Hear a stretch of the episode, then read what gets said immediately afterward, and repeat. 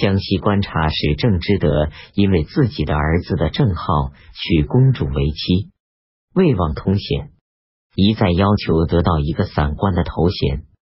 甲午十九日，唐宣宗调郑之德为太子宾客，分司东都，任贤职。十年丙子，公元八百五十六年春季正月丁乙十三日。唐宣宗任命御史大大夫郑朗为工部尚书，同平章事。唐宣宗让裴修极尽所言，议论当大事。裴修请求唐宣宗尽早立皇太子。唐宣宗说：“如果立皇太子，那朕就将成为贤人了。”裴修不敢再说了。二月丙戌十三日。裴修已有病，要求辞去官位，唐宣宗不允许。三月。辛亥初八，唐宣宗颁布诏书，以回鹘曾有功于我大唐，世代与皇室通婚姻，向我大唐皇帝称臣，并奉献贡物，使我北部边境无需警戒。会昌年间，回鹘王庭丧乱，可汗四外奔亡。当时正值奸臣李德裕掌握大唐中枢朝政，于是对回鹘残部加以歼灭。近来有归降我朝的回鹘人说，以利现在以为回鹘可汗，目前寓居于安西地区。等到他收复并回到原先回鹘王庭所在的牙帐时，朕将正式册命他为回鹘国可汗。唐玄宗因为京兆地方很久得不到治理，夏季五月丁卯二十五日，任命翰林学士、工部侍郎韦傲为京兆尹。韦傲为人公正爽直，既到京兆府上任办公，豪华贵气均有所收敛，不敢为非作歹。国舅郑光庄国的庄吏骄横无比，多年的租税不交官府。韦傲将他逮捕并锁了起来。唐宣宗于延英殿问韦傲，韦傲将逮捕正光庄吏的原委全部向唐宣宗陈奏。唐宣宗说：“你怎么处置他呢？”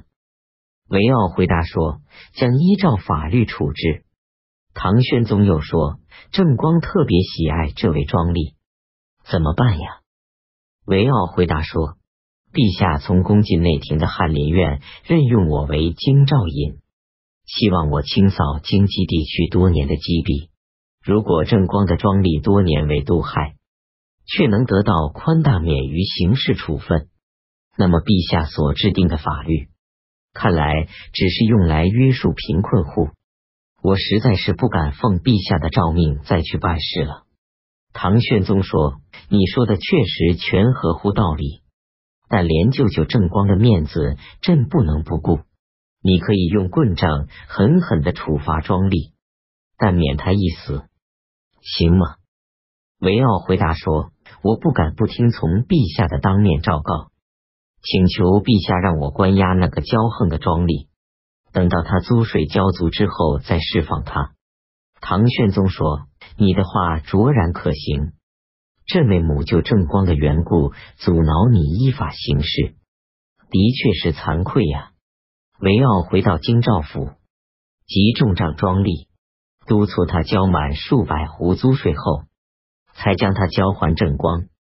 六月戊寅初七，唐宣宗任命中书侍郎同平章事裴修挂同平章事衔，出任宣武节度使。司农卿为企图求下州节度使官位，有一个术士知道了韦的心事，即登韦家门造访，说：“我善于占星术，为人求官没有不如愿的。”韦相信了术士的话。夜晚，于庭院摆设好占星用的用具。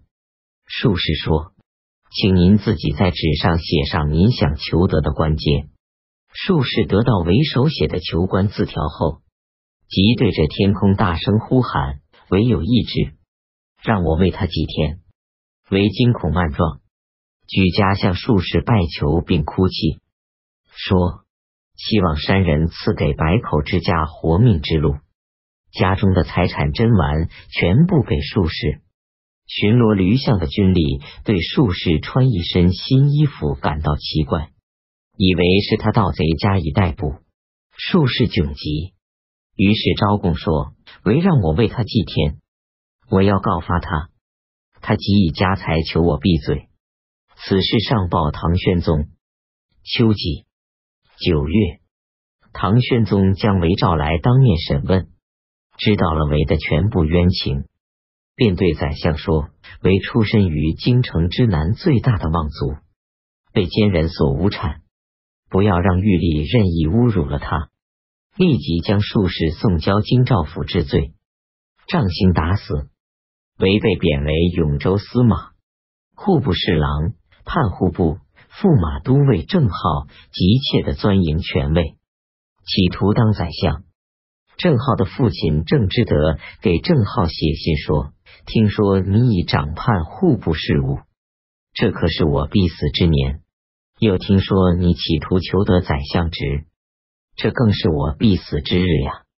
郑浩收信后深感畏惧，多次向唐玄宗上表请求辞去繁重的政务。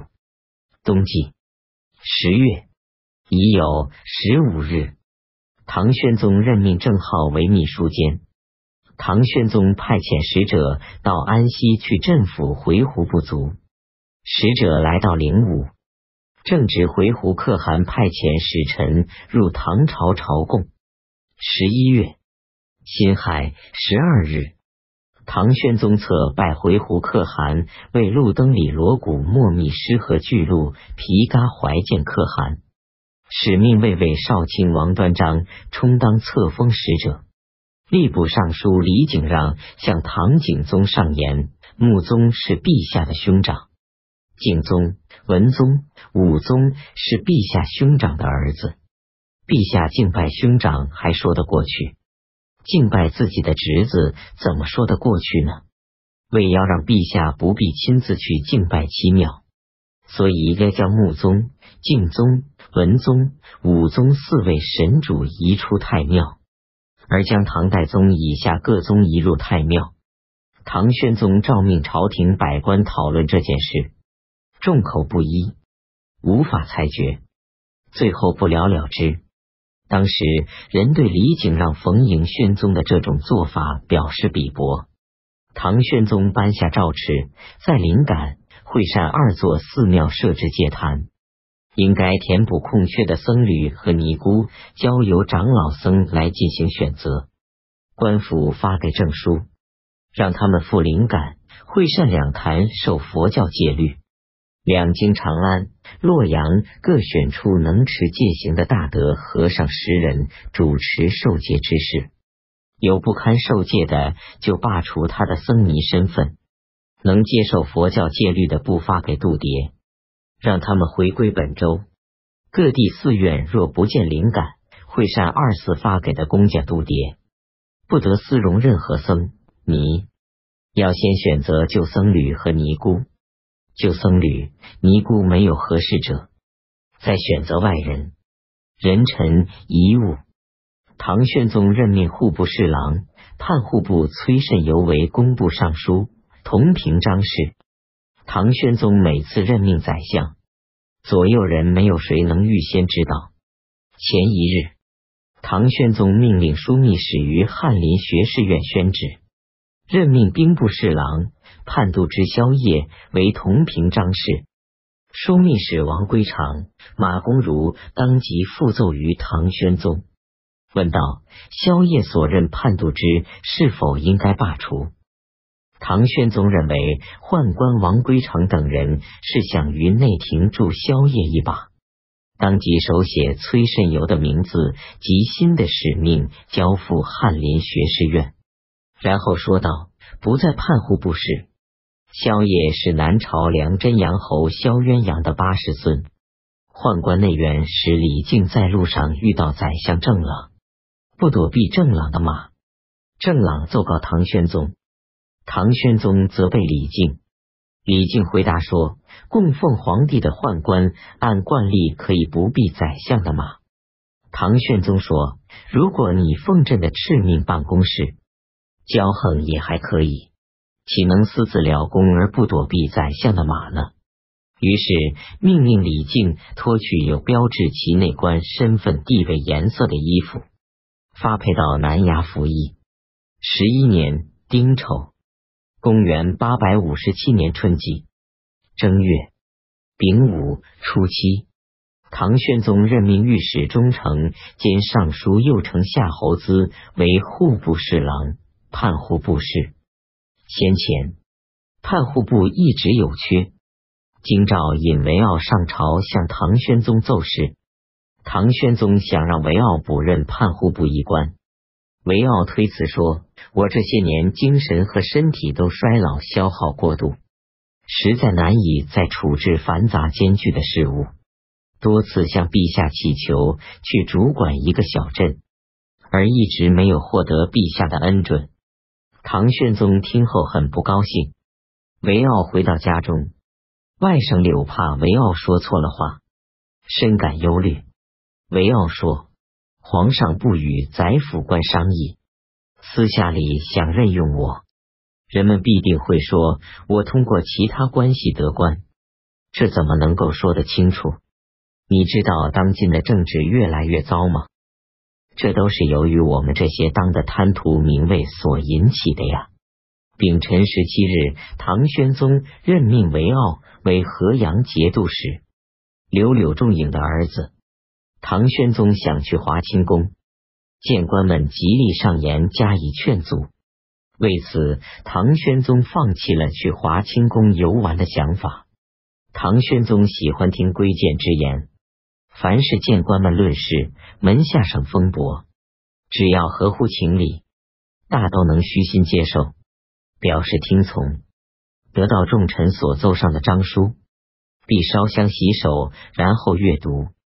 二月辛巳十三日，唐玄宗任命门下侍郎同平章事魏木挂同平章事衔，充任西川节度使，魏木为宰相。在唐玄宗面前议政事时，其他宰相多不敢直言。有时不过委屈婉转的规劝几句，唯独魏牧敢直言，无所避讳。唐玄宗每次听到魏牧的直言规讽之后，总是赞叹说：“魏牧有其先祖魏辉的遗风，我从心里敬重他。”然而，竟因为刚直不阿而为灵狐所忌，被挤出朝廷外任节度使。岭南地区的西洞蛮人屡次侵盗。夏季四月壬申初五，唐玄宗任命右牵牛大将军宋牙为安南拥管宣慰使。五月乙巳初九，又任命宋牙为安南经略使。荣州发生军乱，驱逐经略使王求。六月癸巳二十七日，唐玄宗任命宋牙为荣管经略使。